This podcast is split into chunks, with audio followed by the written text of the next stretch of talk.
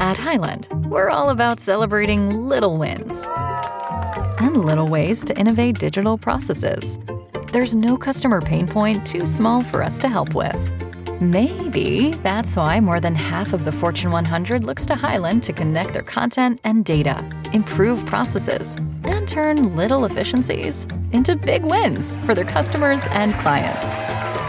Highland, intelligent content solutions for innovators everywhere at highland.com. Support for this podcast and the following message come from Corient. Corient provides wealth management services centered around you. They focus on exceeding your expectations and simplifying your life. Corient has been helping high achievers just like you enjoy their lives more fully, preserve their wealth, and provide for the people, causes, and communities they care about. As one of the largest integrated fee only registered investment advisors in the U.S., Corient has deeply experienced teams in 23 strategic locations. Corient has extensive knowledge spanning the full spectrum of planning, investing, lending, and money management disciplines. Leverage Corient's exclusive network of experts to craft custom solutions designed to help you reach your financial goals, no matter how complex they may be. Real wealth requires real solutions. For more information, connect with a wealth advisor today at corient.com. That's C O R I E N T.com. Corient.com.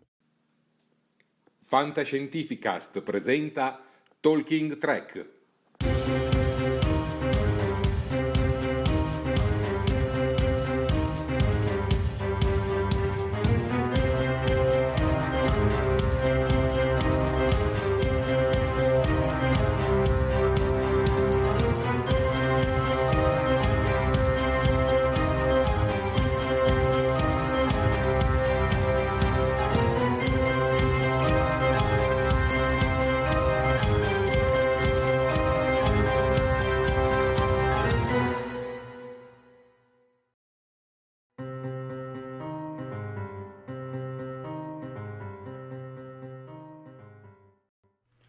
Buonasera a tutti, popolo di Star Trek, ben collegati su Talking Trek. Io sono Jared di Star Trek Discovery Italia, in compagnia con me c'è Miles, curatore del blog tgtrek.com. Ciao a tutti. E Max, il grandissimo Max. Ciao Max. Un saluto a tutti. con il phaser. In questa diretta tratteremo le news di queste ultime settimane e quindi insomma sono con i maggiori esperti di Star Trek, cosa potrei chiedere di più? Direi di non perdere tempo e lanciare subito il servizio delle TC Trek News lette dalla nostra cara Sofia. A dopo!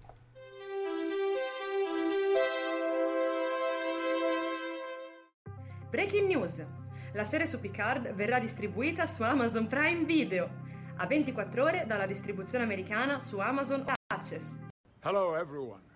I am delighted to announce that Star Trek fans around the world, except in the United States and Canada, will soon be able to enjoy the next thrilling chapter of Picard's life on Amazon Prime Video.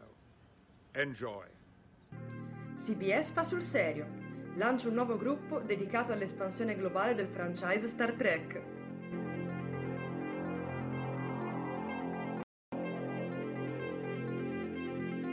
Lo sceneggiatore Roberto Orci svela il retroscena su Star Trek 2009 e dichiara: Per me non è un reboot.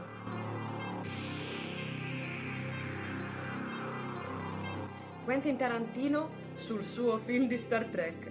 La possibilità che si faccia è molto concreta.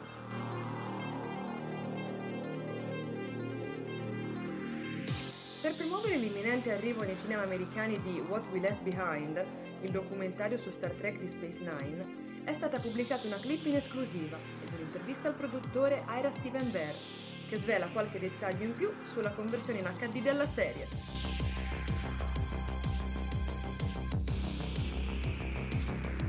Alex Kurtzman. Far saltare la Discovery nel tempo era l'unica soluzione.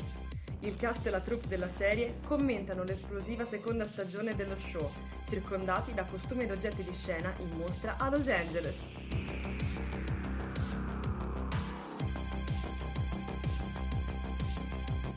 Da Sofia è tutto. Passo la linea ai miei colleghi.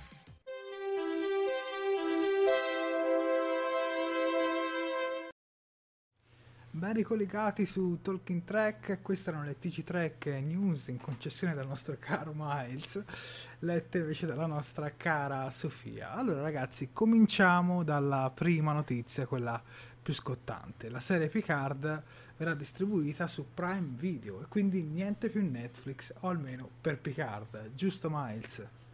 Sì, proprio così. Eh, la notizia è stata data ieri sul sito ufficiale e tra l'altro stata rilanciata dallo stesso Patrick Stewart in un video su Twitter che hai montato nelle, nelle news che abbiamo visto poco fa, tra l'altro. È interessante perché Patrick Stewart continua a farsi autopromozione, nel senso che anche quando l'estate scorsa, o due estati fa, quando è successo Max, quando ha annunciato il suo ritorno? L'estate scorsa. L'estate, l'estate scorsa, l'estate scorsa.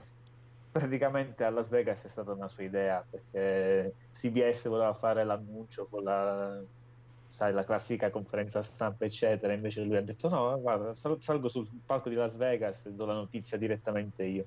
E la, la stessa cosa l'ha fatta adesso con, con questo annuncio di Amazon Prime Video, che è una scelta interessante da parte di CBS perché insomma, rispetto a Netflix, sicuramente Amazon Prime Video ha un catalogo molto diciamo, più ristretto, non ha la stessa diffusione. Diciamo che l'affare l'ha fatto sicuramente Amazon Prime Video perché adesso sicuramente eh, si, si troverà molti più abbonati incluso il sottoscritto che si farà Amazon Prime Video per colpa di Picard. Comincio a salutare i collegati con noi, saluto Davide Piscillo, Ulzana Perez, Giusimo Rabito, eh, Fabrizio Leforini, la nostra Sofia, Daniele Colantoni, insomma siete molti. Eh, sì, e diamo qualche specifica anche sui prezzi di, di, Amazon Prime Video. La versione mensile costa 3,99, la versione annuale, se non sbaglio, 36,99 euro. Quindi come costi comunque siamo minori rispetto a quelli di Netflix. Ma la domanda è questa, secondo voi la serie andrà bene anche su Prime Video? Ma io penso proprio di sì perché perlomeno da quanto si sapeva tempo fa CBS aveva già espresso la volontà o almeno si rumoreggiava che anche con Discovery andava molto bene con Prime Video o qualcosa del genere. Sì no infatti non è un rumor cioè eh, sono fatti. in America sì sì no infatti in America hanno già collaborato con Prime Video ai tempi di Discovery sostanzialmente in America hanno questa possibilità di aggiungere al, all'abbonamento di Prime Video lo stesso abbonamento che, che pagherebbero per CBS o l'Ashes, però avendo la comodità di avere gli stessi contenuti direttamente da Prime Video, così hai diciamo, una libreria unica su un'app unica. E a quanto ho capito, il, il vecchio CEO di CBS, che era all'epoca era ancora Les Mungus, disse che questa collaborazione era stata formidabile, aveva portato molta più visibilità ai contenuti di CBS, quindi già in America era una situazione molto rodata. Diciamo che il dubbio eh, qualche settimana fa, ve l'avete detto anche nel, nella scorsa edizione di queste TG Track News di Talking Track, qualche settimana fa la D di, di CBS disse che c'erano piani per espandersi in Europa direttamente con CBS o Access, quindi mh, si paventava l'ipotesi che CBS potesse portare Picard anche in Europa direttamente lei stessa. Invece ha scelto di affidarsi ad Amazon Prime. Bisogna capire se è una strategia eh, dettata appunto dal, eh, come dire, da questo accordo che c'era già prima in America con Amazon o se semplicemente Amazon ha offerto più di Netflix o Netflix non ha fatto un'offerta. Questo sarebbe interessante capirlo. Secondo te, Max? Beh, io mi immagino Jeff Bezos, noto CEO di Amazon, nonché grande fan di Star Trek, aprire il portafoglio e sganciare dollaroni pur di accaparrarsi una serie Trek. Immagino anche che invece in maniera più concreta ci possa essere stata una sorta di asta per vendere la serie di Picard eh, al di fuori ovviamente degli Stati Uniti e aver raggiunto cifre esorbitanti pur di essere trasmessa su Amazon Prime. È ovvio, Prime ha una diffusione meno capillare rispetto a Netflix, un catalogo meno, meno ricco e questo potrebbe essere un piccolo ostacolo per la diffusione della serie appunto su Picard. È ovvio, come mm, Miles, anch'io aderirò volentieri ad Amazon Prime pur eh, di vederla, anche se, e l'ho espresso eh, giusto oggi da qualche parte su Facebook, l'unica cosa che mi rammarica è che di tre televisori smart che ho in casa, nemmeno uno ha l'app Amazon, quindi oltre al costo di Amazon dovrò eh, aggiungere una Fire Stick o qualche cosa per riuscire a vederlo sul televisore grande invece che sullo schermo del computer, tutto lì. Allora, sulla diffusione io comunque sono ottimista perché alla fine è la stessa scommessa che anni fa ha fatto questa semi sconosciuta CBS, CBS Access in America trasmettendo Discovery. Cioè tutti quanti si sono abbonati a CBS o Access che fino a quel momento trasmetteva soltanto legal drama e cose del genere per vedere Discovery. Quindi penso che Amazon abbia comunque fatto un affare eh. dipende anche come lo pubblicizzerà ma penso che vedremo bannerini in giro poi specialmente dopo le, le grandi convention estive sicuramente Guarda, leggo un paio di commenti e Giusimo Rabido ci dice mannaggia il giorno prima della notizia avevo eliminato Amazon Prime e Enza Damo dice mi tocca attivare anche Amazon oltre a Netflix. Ma sai, più che altro io ho visto sempre Amazon Prime come un servizio postale, cioè è ideato principalmente per quello. È un mega pacchetto in cui ti include anche il Prime Video e addirittura anche dei videogiochi mensili sulla piattaforma Twitch se sei abbonato ad Amazon Prime. Quindi è un mega pacchettone Sicuramente il prezzo è basso, quindi ti dico, io già sono abbonato oramai da due anni, quindi vi dico, però la piattaforma video l'ho sfruttata per delle serie che si contano sulle, sulle dita, cioè The Man in Die Castle, American Gods, però insomma non c'è ancora non ci sono ancora tanti contenuti per cui un utente si dovrebbe iscrivere a prescindere su quella piattaforma. Eh, ma credo, credo, che Picard rappresenterà questo, perché alla fine sì, sicuramente American Gods e The Man and Night Castle hanno diciamo, il loro valore, però a livello di licenze internazionali diciamo sì. che questa di Picard con Star Trek è la prima grande licenza internazionale che si, si accaparra Amazon. Quindi, tra l'altro ricordiamo che dovrebbe uscire entro la fine del 2019 questa serie. E cosa molto importante, hanno garantito la quasi contemporaneità con gli Stati Uniti, sì. quindi entro le 24 ore dalla trasmissione americana la vedremo anche noi e questo è fondamentale in un'epoca di Assolutamente. Quella, questa era la mia paura maggiore, se la serie sarebbe stata distribuita male. Se fosse finita su chissà quale piattaforma e magari ci sarebbe arrivata sei mesi dopo, o come esatto. è successo con gli short tracks. In quel caso sarebbe stato un po' un problema anche per le nostre dirette. Effettivamente il discorso dei short tracks ora si pone in maniera trasversale. Short tracks potrebbero essere eh, dei, dei, corti anche dedicati a Picard o alle varie serie animate che più avanti arriveranno. E a questo punto dove andranno collocati? Su, Discover, su Netflix o su Amazon Prime? O addirittura su Nickelodeon dove invece verrà trasmesso Lower Decks.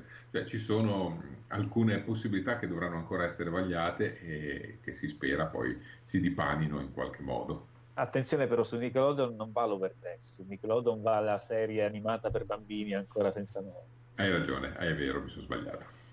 L'Overdex dovrebbe andare su CBS o l'Access, ma a questo punto non sappiamo se si compra pure questa Amazon o su Netflix una scoperta. esatto.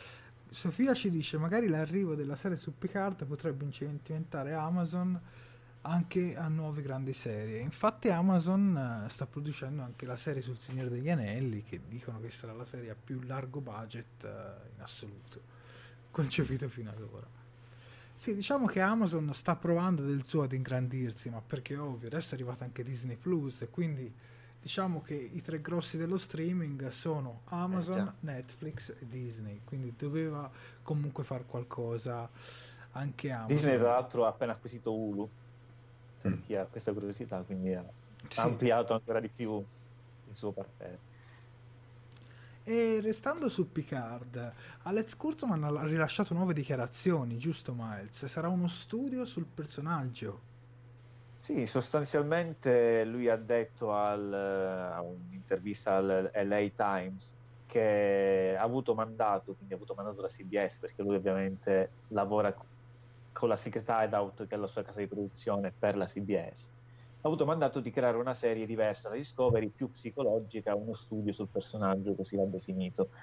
E stanno praticamente puntando proprio sul fatto che Patrick Stewart ha 78 anni ed è inusuale per una serie televisiva avere un protagonista così avanti negli anni.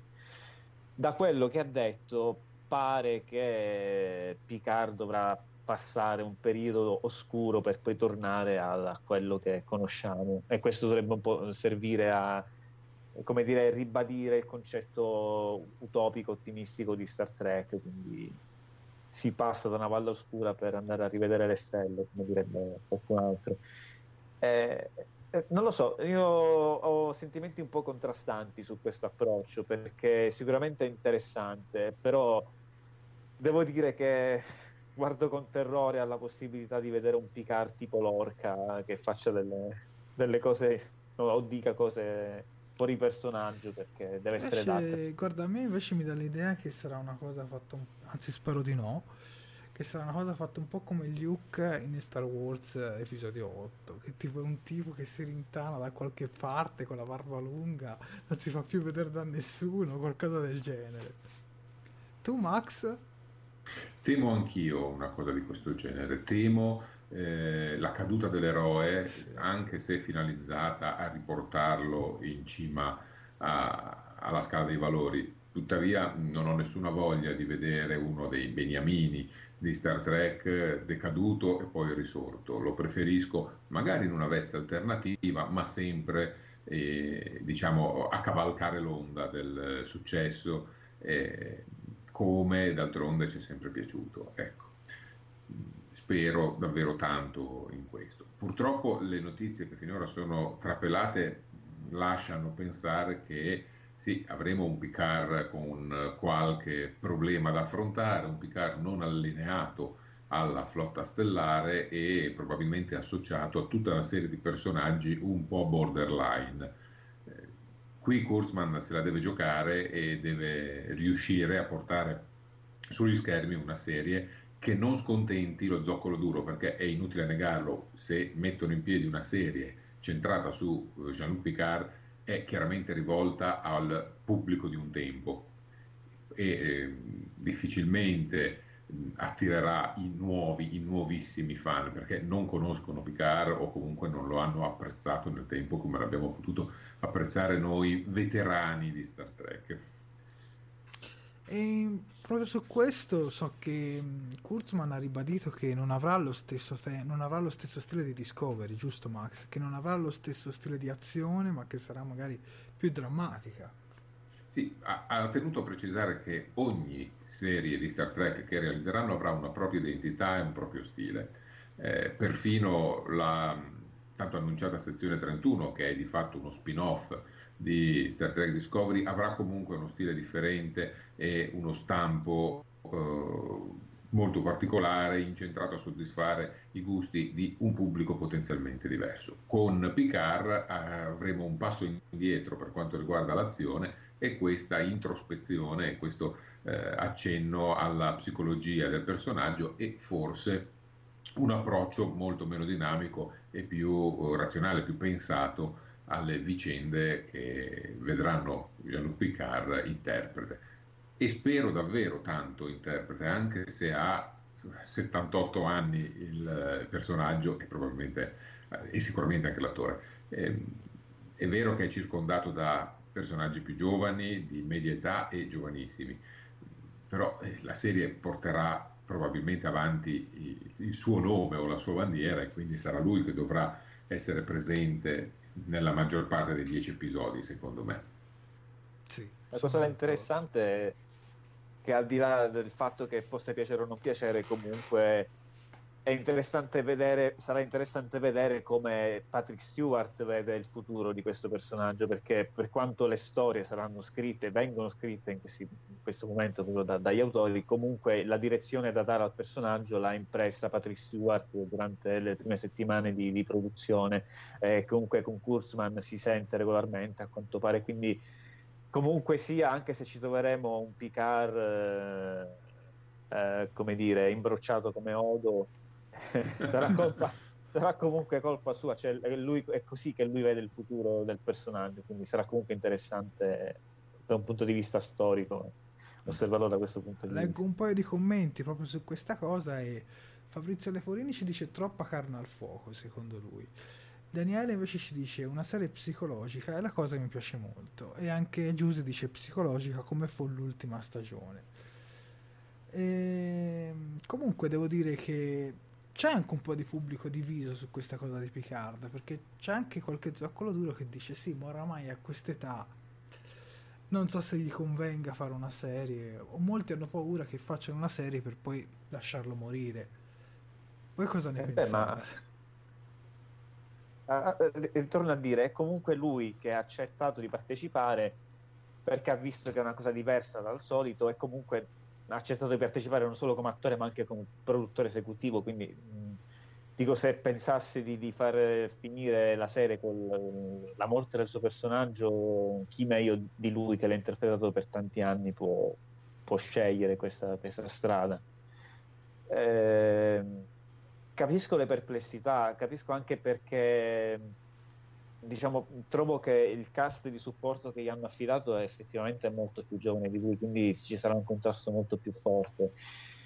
Quello che diciamo, mi lascia perplesso è che comunque Alex Kurzman e i suoi collaboratori hanno anche una storia di, di menzogne alle spalle nei confronti dei, degli spettatori, perché certe volte dicono delle cose che poi non...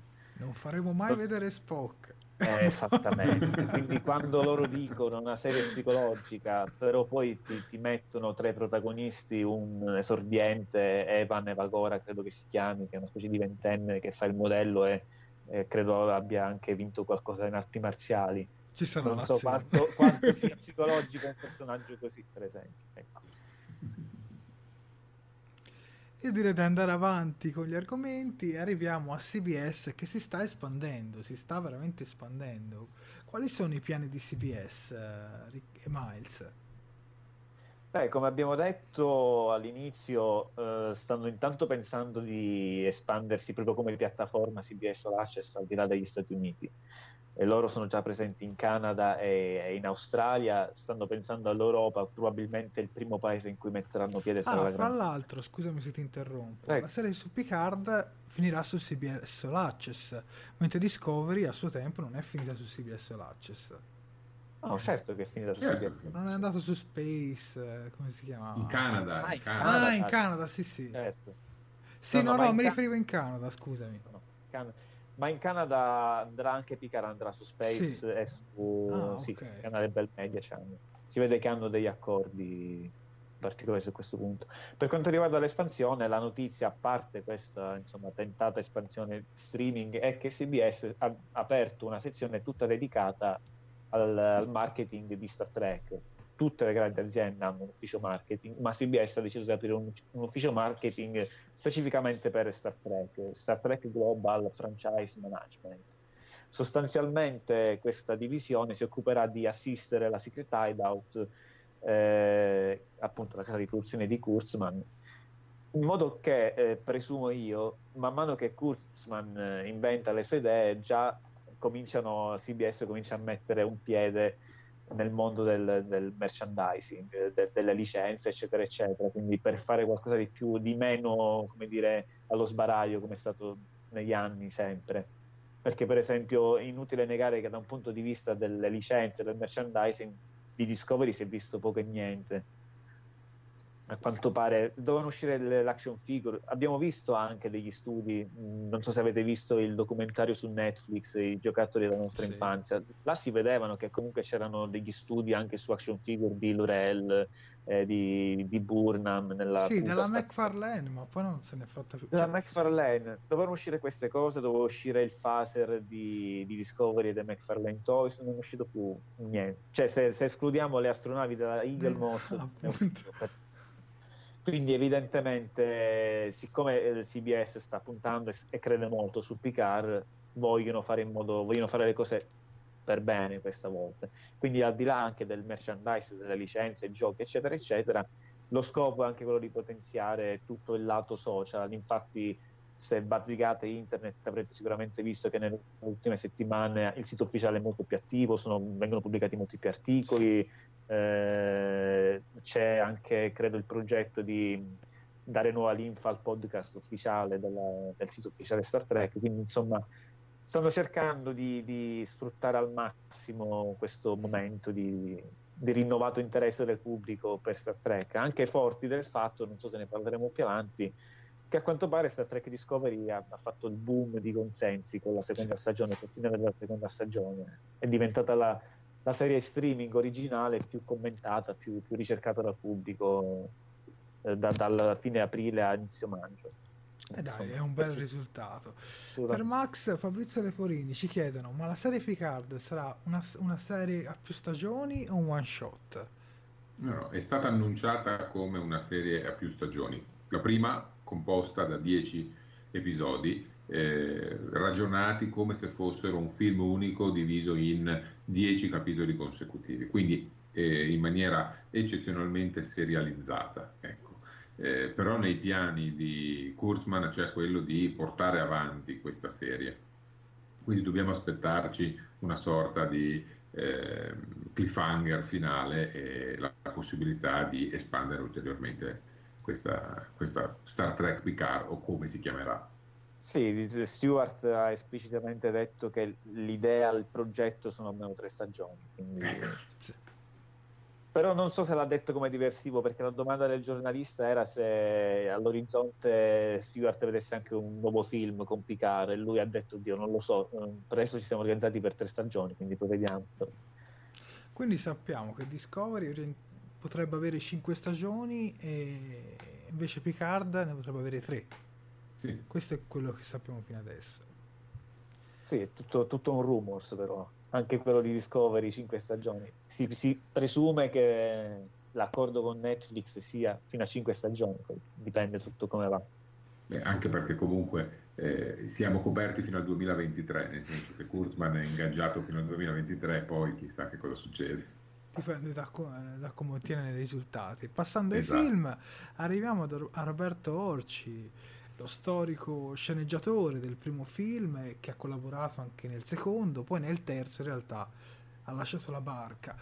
E ha lasciato dei nuovi retroscena su questo film Star Trek 2009 e fra l'altro lui ha detto che non è un reboot, giusto Miles?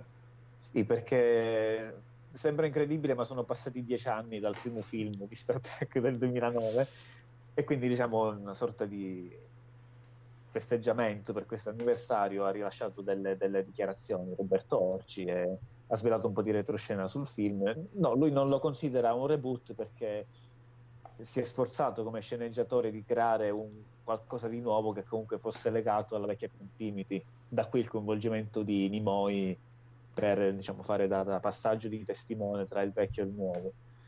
Eh, sì, in un certo senso ha ragione, da un altro punto di vista eh, sono comunque dei reboot un po' di fatto perché stessi personaggi, però storie diverse, astronave diversa, può accadere di tutto, quindi è, è vero, non, è legato al vecchio, alla vecchia continuity, ma nel, nell'attuazione è effettivamente come se fosse un reboot. Eh, lui poi non ha partecipato a Beyond perché gli hanno preso in mano tutto uh, Doug Young e, e, e, l'attore che fa Scott. Simon Pegg. Simon Pegg, esatto. Lui ha partecipato al 2009 e al film, quello successivo del 2012, se non sbaglio, Into Darkness. Sì, esatto e ha raccontato che c'erano anche dei piani per cercare di coinvolgere Shatner, ma queste cose, queste cose più o meno si sapevano. Shatner comunque probabilmente non avrebbe accettato, comunque l'idea era quella di coinvolgerlo come ologramma alla fine del film. Cioè il vecchio Spock avrebbe dovuto fare vedere al giovane Spock questa registrazione olografica di Kirk per, così, per convincerlo ancora una volta a coltivare l'amicizia con, col giovane Kirk. Non sarebbe stato male come scena. Ma sai, non, non riesco a immaginarmelo comunque, perché non, non, non lo so. Giuseppe Moravito ci, fan... ci chiede se... Mm, ma non era Destiny il titolo della serie Picard? Destiny è uno dei più papabili, perché appare nel registro dei marchi registrati è comparso anche in un comunicato di Production Weekly, che è una specie di newsletter interna delle produzioni hollywoodiane, poi è stato però rimosso. Eh, il titolo c'è perché Patrick Stewart qualche, un paio di mesi fa in una dell'intervista eh, televisiva disse che il titolo c'era ma non lo poteva rivelare ancora.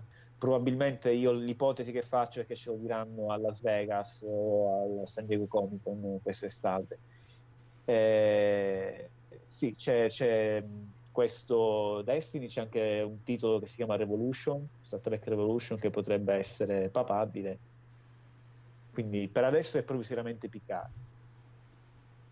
Quindi, ma però io dico strano che fino ad adesso ancora il titolo non sia stato svelato.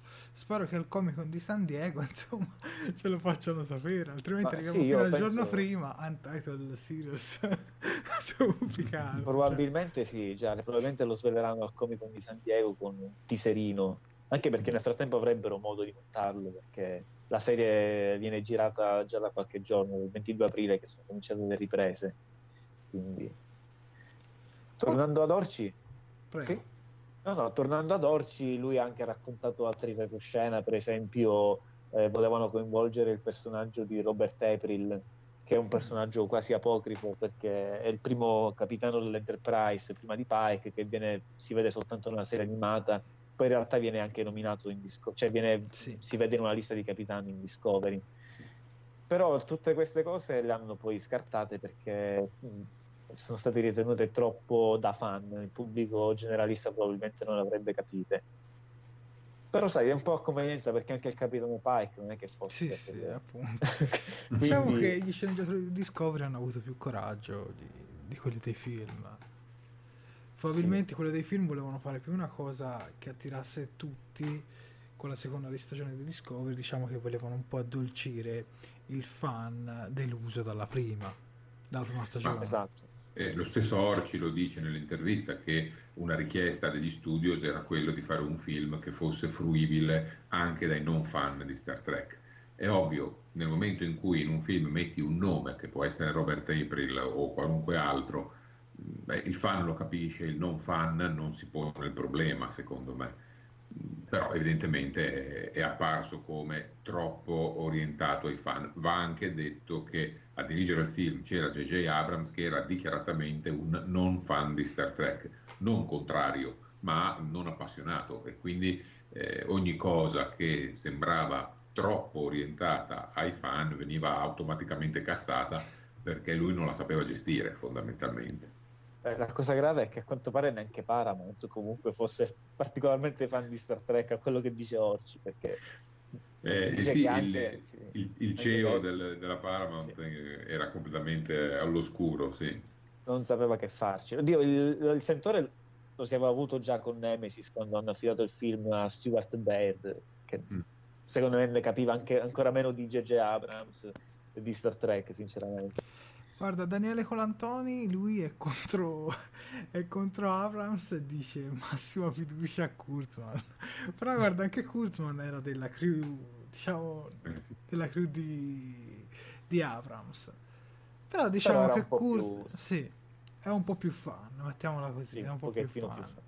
Diciamo quello nerd, più nerd di tutti era proprio Roberto Orci, perché anche dall'intervista si capisce che lui, che lui ne sapeva. Poi, sai, una cosa interessante, ha detto che eh, c'era anche un'altra idea, eh, a parte questo reboot della serie classica, cioè di ambientare il film eh, tutto all'Accademia della Sotta Stellare, quindi una, una, storia ambientata con Kirk e Spock cadetti, che poi in parte è finita nel film di 2009, questa parte, però c'era l'idea di...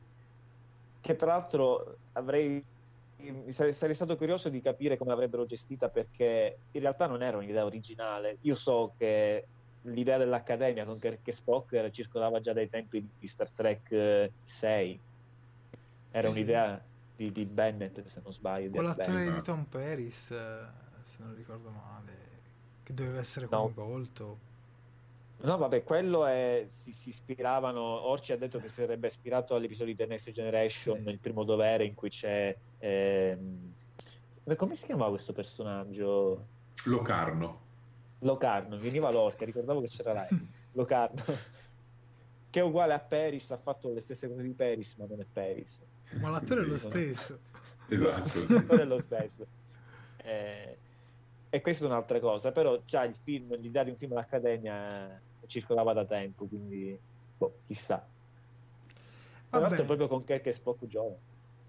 Restando su purtroppo un attore che è morto giovanissimo, vero Miles? Mandiamo una clip, introduci, introduci un attimo questa clip che stiamo per mandare.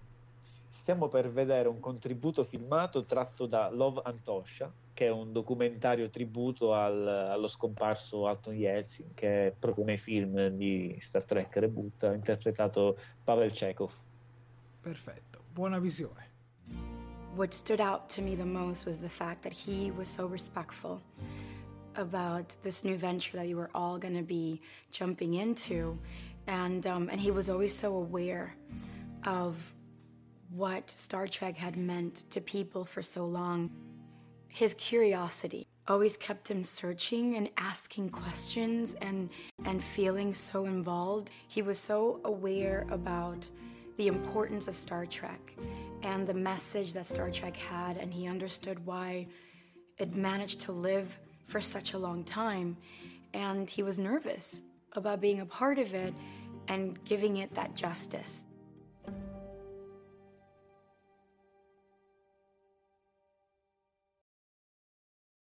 Bentornati su Talking Track, questa clip era sul film in memoria dell'attore scomparso Anton Yelkin e, e, quindi questo film uscirà il 2 agosto, giusto Miles? Sì, il 2 agosto per la, la regia di... Eh, aspetta che te lo dico perché...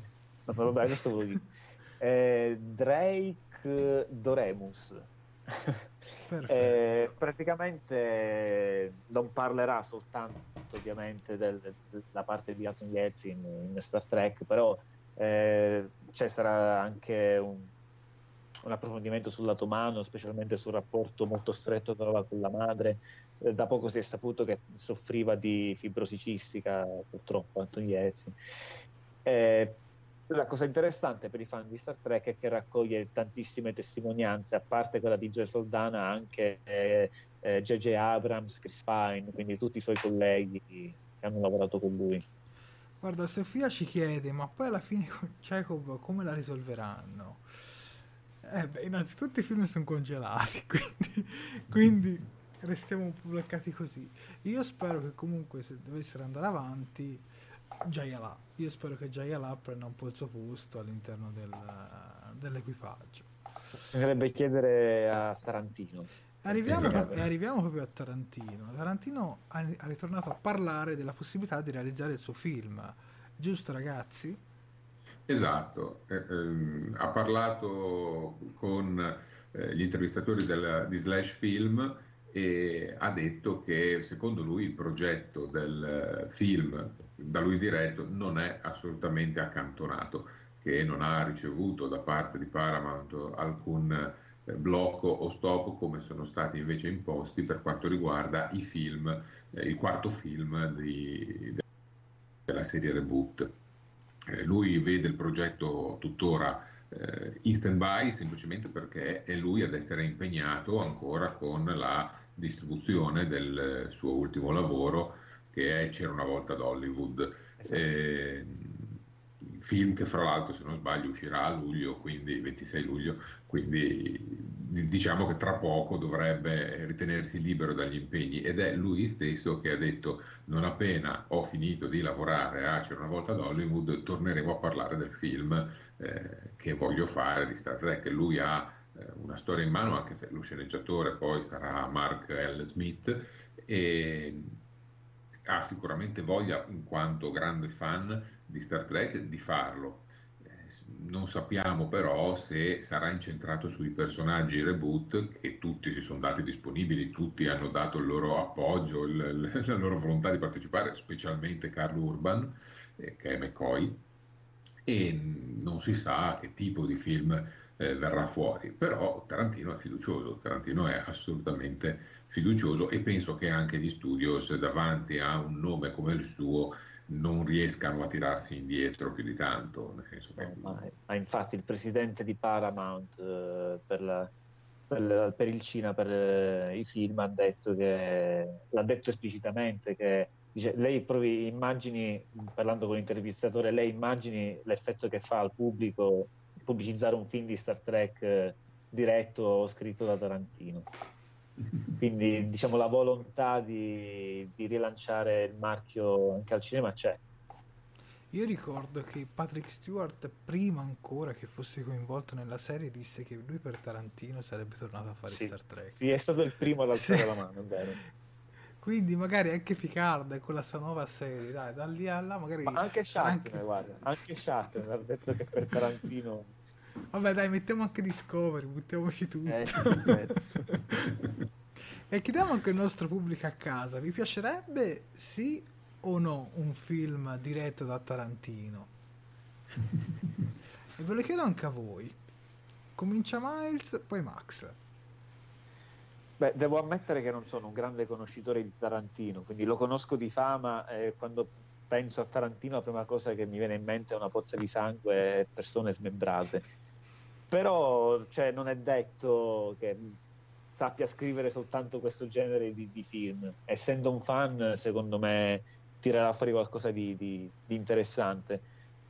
Eh, in, in interviste rilasciate in precedenza, proprio in tempi non sospetti, lui disse di, di amare molto i viaggi nel tempo, che i suoi, i suoi episodi preferiti erano Uccidere per amore e l'Enterprise del passato, quindi se avesse in mente di fare una specie di mega film crossover eh, sfruttando un paradosso temporale o cose del genere, sì, perché no? Perché no? Max? Premesso che sono un po' stufo dei pasticci temporali, eh, visto l'ultima stagione di Discovery, eh, sono sicuro che un personaggio come Tarantino, fan principalmente della serie classica, fra l'altro, come ha evidenziato citando due episodi non a caso, eh, riuscirebbe a dare un tocco diverso, moderno, eh, molto mh, incentrato sull'azione e sullo splatter, almeno nelle magliette rosse, e, e ci restituirebbe uno, uno Star Trek fatto da un fan. E quindi sì, il mio giudizio è positivo. Vorrei vedere uno Star Trek fatto da Tarantino. Guarda, anche io dico di sì, ma semplicemente per curiosità, perché siamo, fino adesso ci siamo abituati troppo allo stampo, lens flare, tutte queste cose qua. Magari. Tarantino potrebbe dare un altro tocco rivoluzionario ancora in più e magari ispirare altre nuove serie. Quindi vediamo anche il pubblico cosa dice. Eh, allora, molti ironizzano. Fabrizio Leforin dice: Oddio, un film su Tarantino proprio no. Di Star Trek su Tarantino proprio no. E Davide Piscillo ci dice: A me piacerebbe, ma allo stesso tempo un po' paura. Sofia dice Enterprise Pulp. e Daniele invece ci dice: Allora, secondo me potrebbe stupire la regia. Se è fan come dichiara, non è escluso che possa stupirci positivamente. Ma sicuramente in termini di incassi, incasserà più di qualunque film di Star Trek mai concepito. Già il nome Tarantino tira più di qualsiasi attore che potrebbe. Ma poi, innanzitutto, i suoi attori. Lui ha- lavora sempre con uno stretto margine di attori. Quindi, Mm. magari potrebbe anche coinvolgere uno di essi dentro il film. Quindi, io sinceramente. Samuel Jackson. Secondo me davvero, secondo me non prendono nessun cast, si prende i suoi attori, si fa una sua storia nuova e, e la collega in qualche modo o al Kelvin o al Prime Universe. Comunque, considerando che c'è già l'idea, che c'è già una sceneggiatura pronta per quello che dice lui, il fatto che stia aspettando l'uscita di C'era una volta ad Hollywood indica chiaramente che vorrebbe anche dirigerlo. Questo non era scontato. Sì. E questa è una cosa interessante, anche perché lui aveva detto che voleva chiudere la carriera col decimo film, che se non sbaglio, se non sbaglio i conti, dovrebbe coincidere con questo Star Trek, ammesso che lo faccia. Curioso che voglia chiudere la carriera con un film di Star Trek. Beh, ormai è sicuramente arrivato a un punto in, in cui può decidere che cosa fare e fare un po' quello che gli pare. eh. Cioè, a lui i soldi li danno per fare un film, quindi Eh, certo. Con lui si scongela qualsiasi franchise. Assolutamente. Qualcosa da aggiungere sul capitolo Tarantino prima di andare avanti? Ah, leggo che Giusimo Rabbito scrive odio lo splatter. Eh, lo odio anch'io, però dopo la prima stagione di Discovery non so cosa Tarantino potrebbe fare di peggio. Dopo il tardigrado squartatore, Landry, aperta. Quindi, Però a me queste cose Diciamo- piacciono, ma non, non lo splatter nel senso in genere. Cioè, se non è abusato, se è dosato in alcune scene, ci può anche stare. Se è abusato con... sempre no. Cioè, poi diventa anche una cosa stucchevole da guardare. Vuol dire anche in The Next Generation abbiamo visto scene splatter. Tipo... L'ultimo episodio della prima stagione, Sì, Sì, dove trafiggono con il phaser. contagio. sì, sì, sì. Eh, io un, du- un- no, un dubbio, un timore un pochino ce l'avrei, considerando i tempi di lavorazione di Tarantino e comunque il fatto che eh, prima della fine dell'anno non ci si metterebbe eh, almeno tre anni prima di arrivare al cinema. Ma Se ne vale la pena, aspettiamo. Appunto, hanno tempo di finire la serie su Picard e poi andare direttamente via. Sì, anche perché ricordiamo che nel frattempo potrebbe avverarsi questa tanto sospirata fusione, rifusione tra CBS e Paramount Viacom, quindi potrebbe anche fare bene questa attesa prolungata. Va bene, andiamo avanti con What We Left Behind e per la prima volta abbiamo visto anche delle immagini in HD sulla serie, ma prima di parlarne vi mostro proprio una clip sui personaggi femminili di, di Space Nine e vedrete anche in questa clip delle immagini, come dire, riconvertite in HD, rimasterizzate. Ecco a voi. If we could overload the grid, we might be able to cause a power surge. Let's give it a try. Our characters not only are jobs, but who we were. We were serious, driven, complex women. I loved math and science, especially science, and I really identified with the character Jedzia Dax. I was watching characters like Jedzia Dax, who didn't let gender roles stop her from doing anything she wanted to do. I liked how she was an alien, but also very kind and loving. And I liked how she had a strong personality. Because of Star Trek, I want to become a scientist. I love Kira and I love Dax. And as a young woman, it's really important to me to see such amazing female characters on TV. And they both taught me how to not take from anybody. So thank you, Deep Space Nine. I'll take the controls if you like. That'll be the day. What did you think when you got the role? My first thought was that it didn't read like a woman, and I loved that. I loved that it was not skewed sexually. I like the character Kieran Reese. She's sassy, she stands up for herself. She was feisty and angry the same way I was when I was a kid. And she's tough, smart, and kick ass. Women can be strong and be passionate just like men can. I watched DS9 a couple of years ago and then I recognized something enlightening and very beautiful. From Mugi to Lita to Keiko to Asri, Jitsia, Cassidy, Adami, and of course Kira Norris. Deep Space Nine offered a wide spectrum of female personalities, beautifully written feminism, and equality.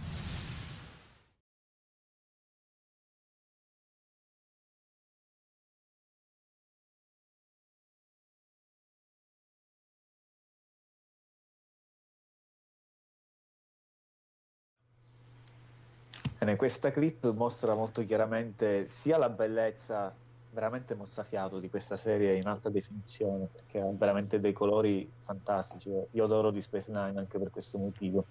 E mostra anche parte del, del documentario in sé, perché è un documentario un po' particolare. Ira Stevenberg non ha semplicemente chiesto agli attori di, di ricordare episodi sul set, ma ha coinvolto anche gli autori in un segmento di cui forse poi vorrà parlare Max un attimino in cui eh, ipotizzano una, una, possibile ottava stagione di Deep Space Nine ha coinvolto anche gli addetti ai lavori ma la cosa interessante è che ha coinvolto anche i, i fan. Infatti abbiamo visto in questa clip le dichiarazioni dei fan rilasciate alla Star Trek Las Vegas la convention che è anche un po' un modo di R. Stevenberg di fare pace col fandom perché lui ha dichiarato ha sempre dichiarato di aver avuto problemi col fandom di Star Trek perché la serie è stata accolta non è stata accolta bene all'epoca quando è andata in onda E quindi una volta che lui ha fatto questa campagna crowdfunding per finanziare la rimasterizzazione in HD di queste scene di Deep Space Nine, che all'inizio dovevano essere solo 5 minuti e lui l'ha estesa a 20 minuti che ha montato nel documentario, è stata una campagna crowdfunding favolosa. Eh, proprio nel giro di, di una giornata sono riusciti a, a, superare la soglia che si erano diciamo, prefissati e quindi ha deciso di coinvolgere anche i fan nel, nel documentario. Eh, il documentario è, andato, eh, è, stato trasmesso nei cinema americani il 13 maggio, quindi un paio di giorni fa, una serata evento unica. Ed è di queste ore la notizia che probabilmente eh, ad agosto, il 6 agosto, lo vedremo anche in streaming in una piattaforma ancora da decidere, non è stata ancora comunicata, e anche in Blu-ray e DVD chi ha, chi ha, finanziato il progetto e ha, acquista, ha, prenotato, ha preacquistato una copia di questi Blu-ray DVD lo avrà eh, in anticipo rispetto agli altri e poi questi DVD verranno messi in commercio. Resta da vedere quale piattaforma streaming lo distribuirà. Finora Netflix ha distribuito molti eh, documentari di Star Trek, c'era The Captains, Charles on the Bridge, For the For the Love of Spock. Quindi sembrerebbe un buon candidato, però chissà se con questi nuovi accordi con Amazon Bezos si, si pappa anche questa fetta della torta. Qualcosa da aggiungere, Max? Sì, cosa curiosa è che all'interno di questo documentario eh, è stata messa in piedi una eh, stanza degli autori per, con gli autori della serie eh, con l'intento di gettare gli spunti per una ipotetica ottava stagione di Deep Space Nine. Ora, va detto che non c'è nulla di concreto, è solo un esercizio mentale eh, accademico fatto eh, per questo documentario. E eh, sono stati primi, alcune, sono state disegnate alcune scene a mo' di fumetto e poi sono state montate come se fossero lo storyboard di, dell'inizio di questo episodio della ottava stagione. E si può vedere in vari eh, contributi video, eh, questo episodio inizia vent'anni dopo l'ultimo episodio di Deep Space Nine e vede Nog a comando della Defiant che fugge da una minaccia, si tuffa con la Defiant all'interno del tunnel spaziale bejoriano e emerge dall'altra parte dove c'è Deep Space Nine ad attenderlo. Eh, è solo un esercizio appunto accademico, ma ha infiammato eh, la, passione di tutti coloro che hanno amato Deep Space Nine. E quindi già adesso su Twitter e sugli altri social c'è un po' eh, il richiamo, c'è un po' il sospiro della, della, folla che chiede fate l'ottava stagione di Deep Space Nine. Fate dei fumetti fate quello che un qualunque rimasterizzatela. Short track fate uno short track fate qualcosa con Deep Space Nine. Purtroppo eh, Hewitt eh, Wolf ha specificato che non è nei programmi, non si, non si, farà, o almeno per ora non è proprio previsto, eh, però è molto bello che una serie come Deep Space Nine, secondo me, serie che è stata veramente rivoluzionaria per Star Trek, più di tantissime altre, non, non, lo è stato Voyager, non lo è stato Enterprise, se andiamo a vedere, ma lo è stato Deep Space Nine perché ha completamente ribaltato il, la costruzione tipica di una serie di Star Trek, ora, a distanza di tanti anni, riesca ad essere amata e seguita da, da così tanto pubblico. Ma fra l'altro hanno detto anche sul tema della serializzazione, hanno parlato, facendo sì. un confronto con Discovery. Eh sì, hanno fatto un discorso, questo tipo di confronto.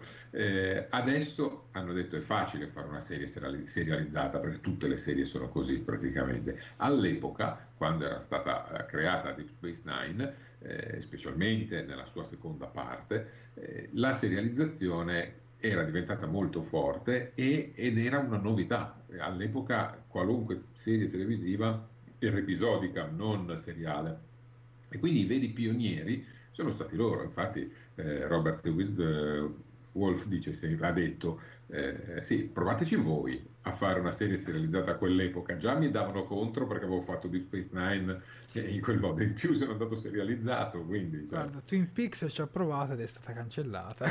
Quindi, quindi a quei tempi. Sì, ma infatti, guarda, in una delle interviste rilasciate recentemente era Steven Bear in pratica in un certo modo, come dire, eh, ha preso il lato positivo di essere stato trattato da seconda scelta, perché una volta che eh, Paramount ha praticamente detto molto chiaramente che la serie di punta era Voyager e, e quindi Ira Steven Bear era la pecora nera, la seconda, la ruota di scorta, allora a un certo punto ha cominciato a fregarsene altamente, a dire io me ne, non me ne importa niente se, se a Paramount non piace la serializzazione perché la serie va in syndication, quindi in replica tra mille emittenti locali non la segue più nessuno, visto che comunque mi hanno detto che non gli piaccio, faccio quello che voglio. Eh. E alla fine, eh, col senno di poi, è stato profetico perché è una serie da binge watching, ante litteram. E per quanto riguarda la rimasterizzazione, Davide Picillo chiede se, se la faranno mai in Blu-ray. Il problema è un problema di carattere tecnico eh, di budget perché il problema è che le serie con le scene con gli attori in carne ed ossa sono state girate su pellicola 35 mm e quella si può assolutamente restaurare come è stata restaurata anche eh, quella della serie classica. Il problema è che tutti gli effetti speciali non sono stati impressi su pellicola 35 mm, ma sono stati realizzati direttamente nel formato eh, eh, standard definition televisivo che sono 640 per insomma, pixel, veramente pochissimo. Non si può fare un upscaling dei, degli effetti speciali da quella risoluzione. Quindi eh, si dovrebbe fare quello che hanno fatto per The Next Generation, cioè rifare tutti gli effetti speciali e rimontare episodio per episodio anche le cose più minime, le scritte sullo schermo. È stato un lavoro lunghissimo, dispendiosissimo. Uh, CBS pensava che sarebbe stato ripagato dal, dai collezionisti, da tutti quelli che avrebbero poi comprato l'edizione Blu-ray HD di TNG, ma in realtà eh, non ci sono state questo grosso boom di vendite di ah, questa edizione pensavo... Blu-ray. No, non ci sono state caso. perché perché già eh, tutti i fan di TNG sicuramente l'hanno in VHS e in DVD perché comunque sono uscite anche edizioni recentemente. Sì. In più mh, i servizi streaming propongono TNG, ce l'hanno, eh, su CBS o Access credo che ci sia anche proprio la versione rimasterizzata di, di, TNG, quindi diciamo questo ha un po' secato le gambe, alla fine l'hanno comprato solo i collezionisti nudi e crudi. E parliamo di Next Generation, una serie hit, eh, di Space Nine, almeno prima del documentario... Ma nemmeno realizzando un crowdfunding online, dici proprio non lo so, ma eh, non so, tu mettiti nei panni di CBS, cioè realizzi un crowdfunding e poi lo fai pure pagare a quelli che lo comprano, cioè sarebbe anche so, se un lo sponsorizzi come evento che rilanci la serie, la rimandi in onda però versione rimasterizzata. Ma guarda, uno dei desideri di Area Steven Bear è proprio questo, che il documentario faccia... Faccia presa. Sì, faccia presa e convinca CBS a farci un pensierino. Guarda, a me piacerebbe che cominciassero anche solo con qualche episodio, magari fanno un cofanetto speciale col pilot e qualche episodio, eh, diciamo. Guarda, se non sbaglio, l'episodio quello sui Tripoli è stato l'unico episodio rimasterizzato, giusto? Sì, sì che io sappia sì, che io sappia sì, è stato proposto, però potrei sbagliare perché il tempo ora non mi aiuta, il tempo passato non mi aiuta. Eh, però ci sono stati alcuni elementi di Deep Space Nine che sono stati eh, rimasterizzati, però rifare sette stagioni è dispendiosissimo. Eh. Tantissimo. Perché comunque rispetto a Next Generation, comunque in Deep Space Nine ci sono molti, molti, molti più effetti speciali. Le battaglie spaziali, le trasformazioni di Odo, insomma, è abbastanza complesso. Quindi nemmeno voi, anche voi, c'è sulla stessa barca. Eh sì.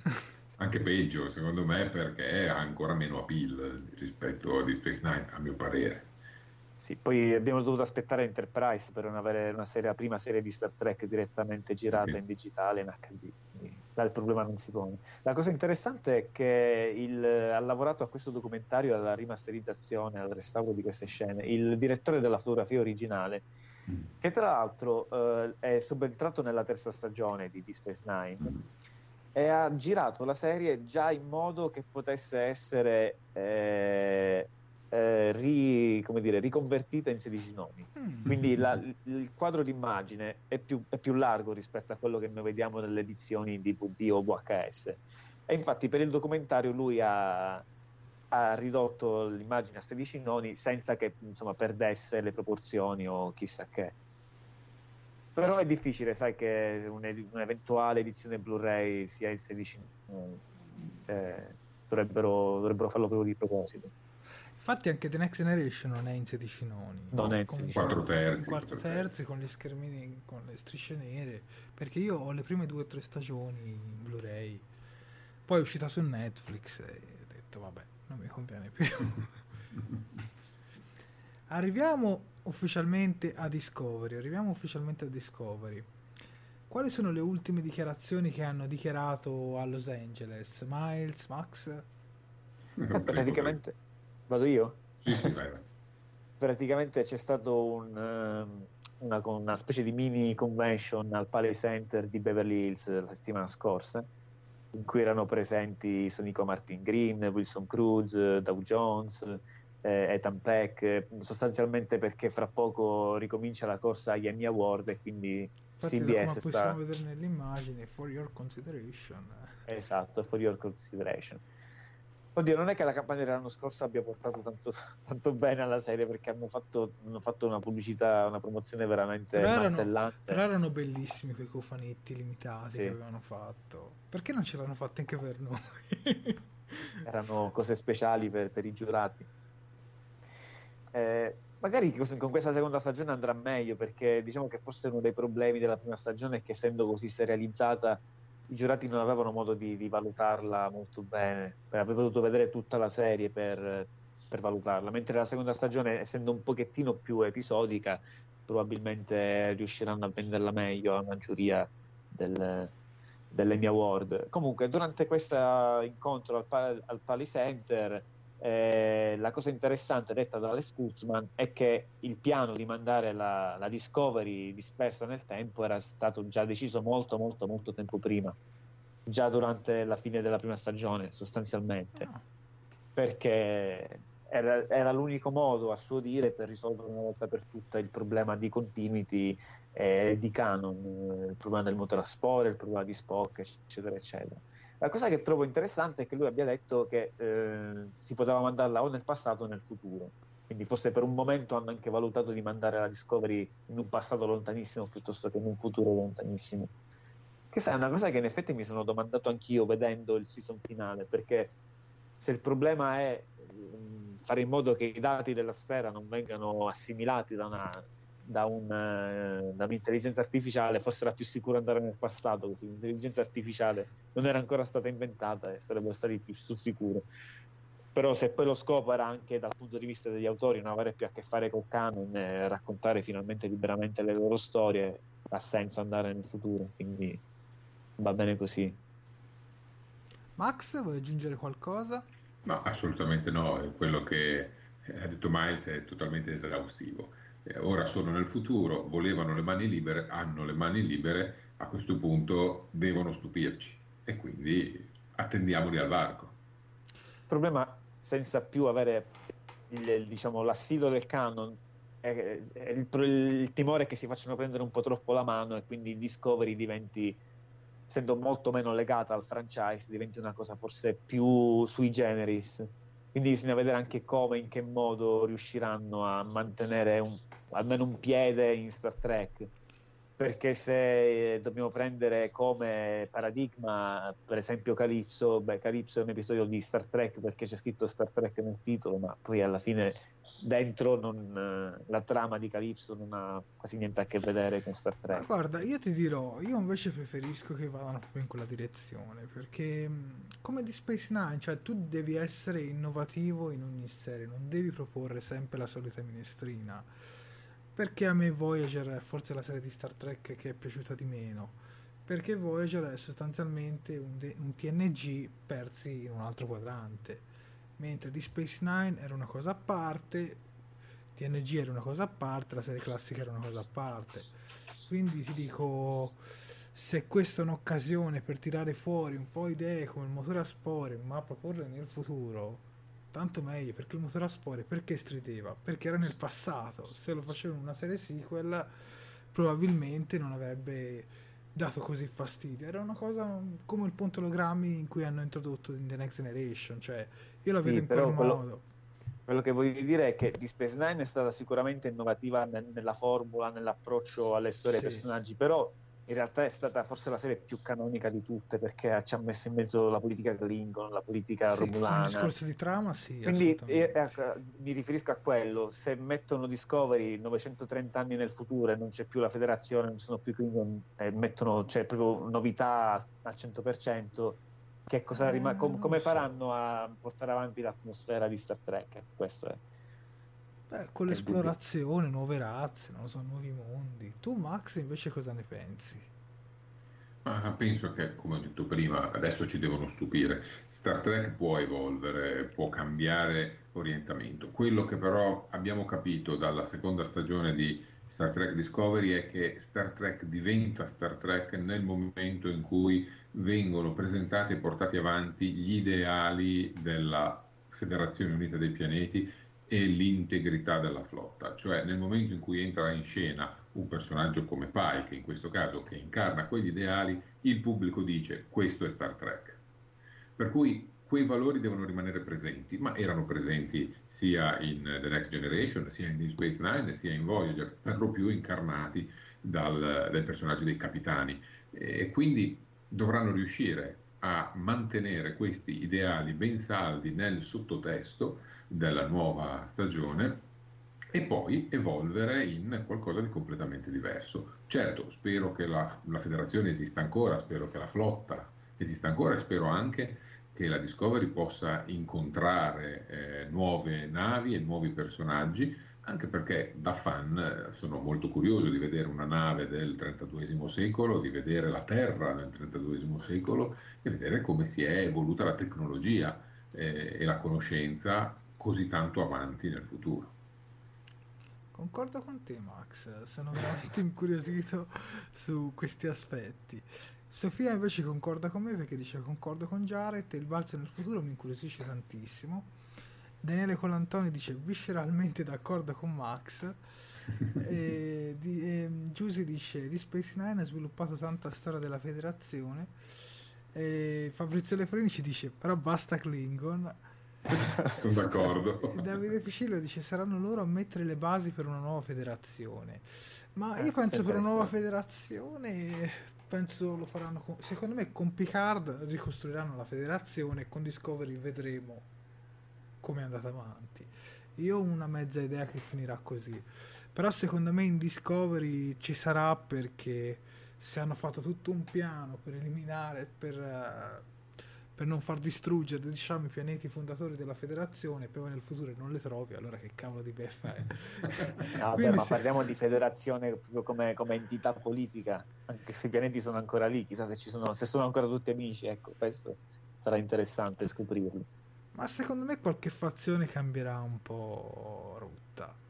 Beh, Magari cioè, ci troviamo... aspetto anch'io, altrimenti potevamo rimanere tranquillamente nel XXIII secolo. Qualche cambiamento ci sarà sicuramente. La cosa interessante, come ti dicevo l'altro giorno, Jared, è che a questo punto eh, Picard, avendo eh, sperimentato una fusione mentale con Sarek, è l'unico che ricorda ancora Burnham e la Discovery, perché per il resto tutti gli avvenimenti sono stati cancellati anche dai registri della federazione. Chissà se, se lo sfrutteranno per fare qualche collegamento. Ulzana Perez si dice quello sì che è un balzo di Star Trek, i suoi ideali anche nel profondo futuro. E Giusimo Rapido dice se c'è diplomazia, insomma dai, comunque molti sono convinti di questo balzo, vediamo un po' cosa, cosa faranno. Siamo in chiusura, qualcosa da aggiungere ragazzi? Miles? Sì, eh, ricordiamo a tutti i fan della serie classica che la nostra amatissima Michelle Nichols, interprete originale di, di Uhura nella serie classica, ha deciso di lasciare le scene eh, e di ritirarsi a vita privata.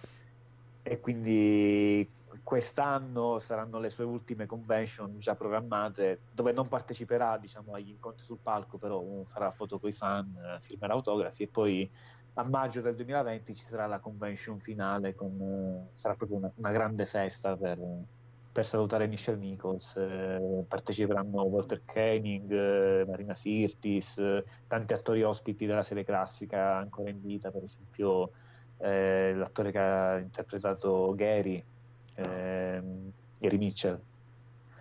eh, la dottoressa Denner, insomma varie varie che star che saranno lì. Eh, siamo, siamo felici per questo. Max? Vi saluto, vi do appuntamento al prossimo, alla prossima edizione di Talking Track. Ah, eh, ultima cosa. È stato rilasciato da poco il trailer del nuovo DLC di, di Star Trek Online con uh, Jason Isaacs che, che, ritorna a interpretare il capitano Lorca. Lo, lo, trovate sottotitolato anche sul canale YouTube di TG Trek se volete andarlo a vedere.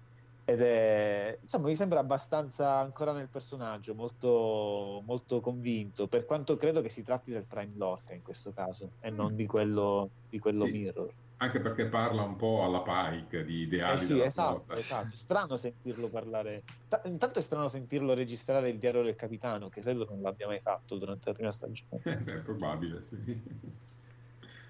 E va bene, dai ragazzi, vi saluto, vi ringrazio, ringrazio Miles e Max sempre per la loro competenza e professionalità, ringrazio tutto il pubblico a casa che ci ha seguito fino all'ultimo e che dire, ci potete seguire questa diretta successivamente nei prossimi giorni, sia in formato podcast, solo audio, sul sito di Fantascientificast e sul nostro canale YouTube in differita. Vi ringrazio, ciao a tutti, ciao a tutti ragazzi, ciao! Ciao! Ciao!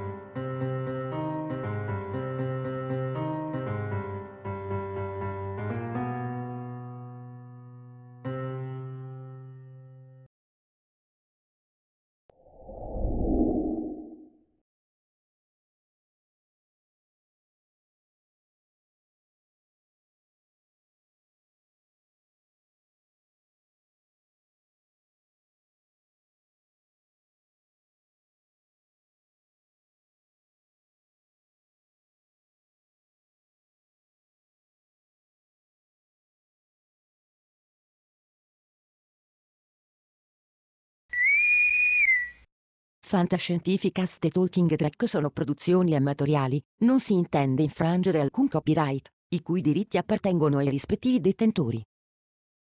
Fantascientificast e Talking Track non sono in nessun modo affiliati o sponsorizzati da CBS Corporation o da chi detiene l'uso del marchio Star Trek in Italia.